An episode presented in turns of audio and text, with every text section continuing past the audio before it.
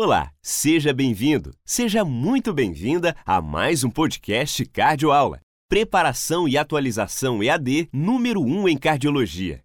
Vamos ao conteúdo.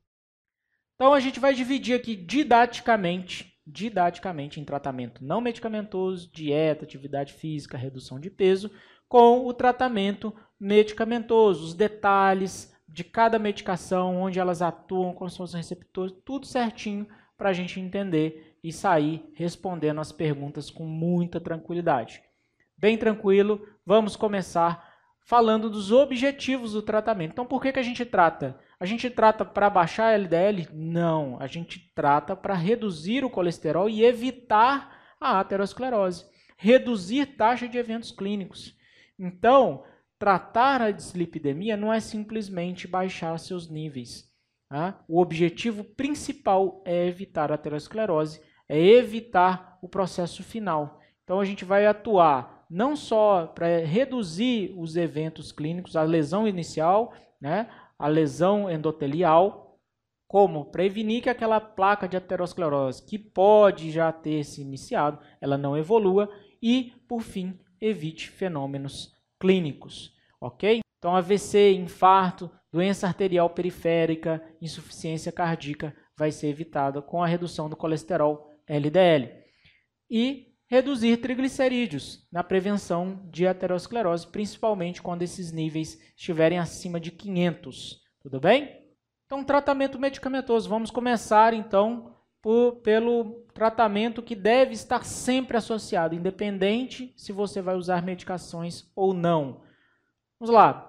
Tratamento medicamentoso a gente vai dividir nas principais medidas no controle da hipercolesterolemia e principais medidas no controle da hipertrigliceridemia.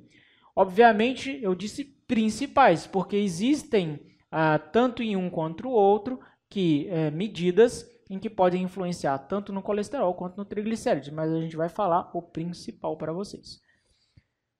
Terapia nutricional, então, para o tratamento da hipercolesterolemia. Retirar ácidos graxos trans. Então, gordura hidrogenada, né? Então você vê ali o, o Homer Simpson tá com a dieta péssima, né? Então ele gosta dos donuts dele lá, vamos cortar esse tipo de alimento. Então, gordura hidrogenada, ácido, ácidos graxos trans devem ser cortados. Tudo bem? Os ácidos graxos saturados a gente vai reduzir, por exemplo, para menos de 10% do valor calórico total, VCT, valor calórico total, em indivíduos saudáveis, e naqueles pacientes com risco cardiovascular aumentado para menos de 7% do valor calórico total. Quem vai ajudar a gente nisso aí? A nutricionista vai ajudar bastante nisso aí. Então, aquela conduta ali já de dar um baconzinho para o neném já está totalmente errado, porque já vai fazer com que ele já tenha esse hábito alimentar. Então, a gente atuando desde a infância em hábitos alimentares, na família, orientando que esse tipo de conduta, de já dar, por exemplo, um bacon para uma criança, isso pode ter impacto lá no futuro, ok? Então, vamos lembrar disso aí, retirar ou diminuir muito ácidos graxos saturados. E o que, que a gente tem que trocar? Né? Se eu não vou comer ácido graxo saturado, a gente vai dar ácidos graxos mono ou poliinsaturados. E onde está? Salmão, né? abacate, nos cereais. Tá? Então, para a gente lembrar aqui do esquilinho da, a, da era do gelo. Né? Ele é doido pela nós, então você tem que ser assim. Você tem que orientar para o paciente e falar, olha, quem faz um tratamento excelente do colesterol dele é aquele esquilinho daquele desenho A Era do Gelo. Ele está sempre atrás de nós. Ele está querendo melhorar o colesterol dele. Tá? Então, se a gente fosse dosar o colesterol do, do menininho da Era do Gelo, né, do esquilinho da Era do Gelo, esse seria mais baixo. Agora, no paciente, né, naquele menininho ali e na família dele, que já deu bacon para ele já na infância, quando ele já tiver os seus 40 anos e já absorveu aquele hábito de comer gordura saturada, provavelmente o colesterol já está mais alterado.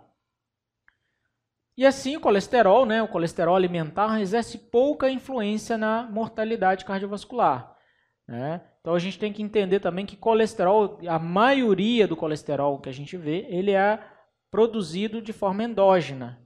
Aquele colesterol absorvido né, na dieta, ele tem uma percentual menor e, consequentemente, a influência dele na mortalidade vascular é menor. A gente sabe que existem pacientes que absorvem mais colesterol que outros, que existem pacientes que, por exemplo, são mais responsíveis a medidas que a gente pode atuar para diminuir a absorção uh, desse colesterol e outros mais responsíveis. Não é o momento de a gente discutir isso agora, mas só para a gente ter essa noção que o colesterol alimentar absorvido né, na, pelas velocidades intestinais na via exógena ou intestinal, ele tem um papel menor na mortalidade cardiovascular. Não há evidências suficientes para o estabelecimento de um valor de corte para o consumo de colesterol. Tá bom? Hipertrigliceridemia. Quais são as principais medidas? Redução na ingestão de carboidrato, carboidrato simples, glicose, frutose, galactose. Então, os cupcakes aí, lotados de carboidratos, né, açúcares simples, tudo isso deve ser reduzido. Lembra que eu disse na hipertrigliceridemia, quando a gente estava falando até de metas, né?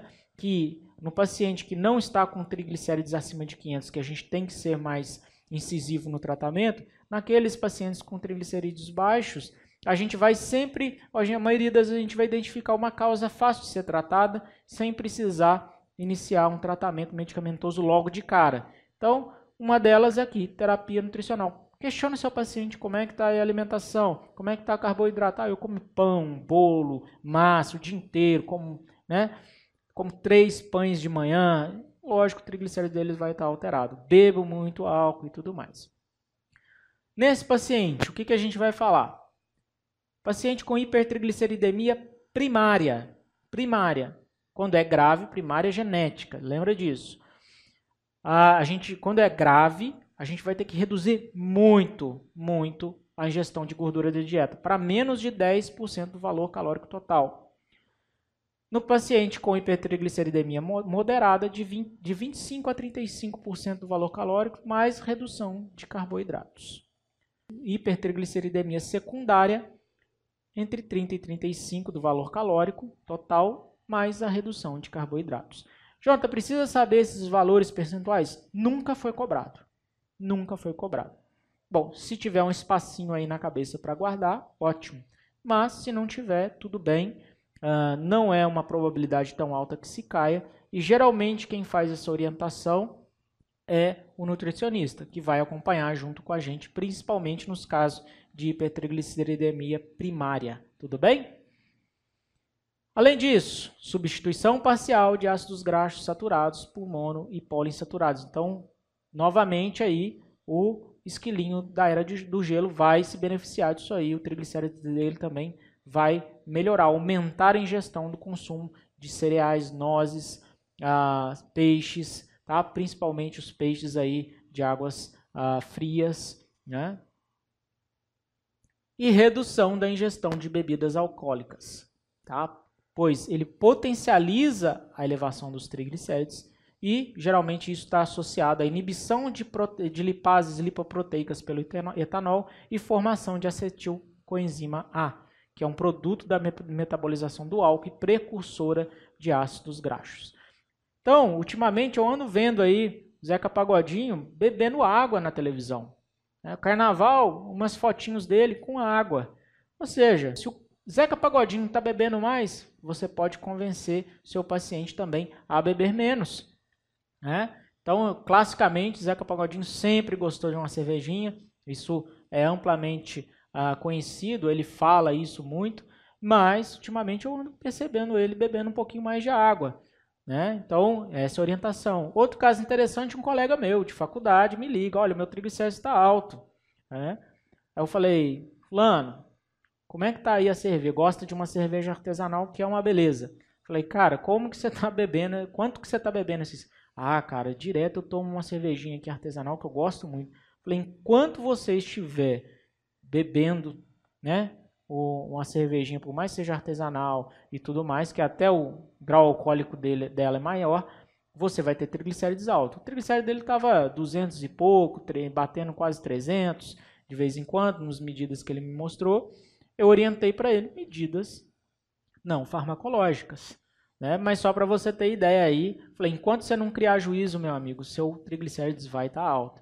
E aí ele realmente está mantendo uma reduziu um pouco, comprou uma esteira, tá me devendo aí até um, um, resultado aí. Ainda não cobrei ele, não vou cobrar esses dias. Foi até bom fazer essa aula aqui que eu vou cobrar esse meu colega para ver se ele reduziu mesmo os triglicérides e ele vai me mandar o resultado.